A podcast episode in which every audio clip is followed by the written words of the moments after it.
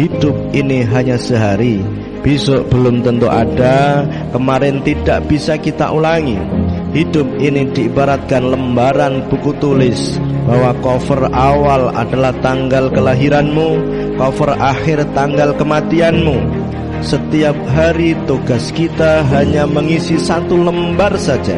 Jangan hari ini engkau pengaruhi dengan bayangan buruk besok. Kunci kesuksesan seseorang adalah sebelum dan sesudah tidur. Siapa pun yang setelah tidurnya, bangun tidurnya dia berpikir positif, dia semangat, maka sehari itu insya Allah kehidupannya akan positif. Tetapi bangun tidur dia tidak semangat, maka sehari itu pun dia akan diisi dengan ketidaksemangatan.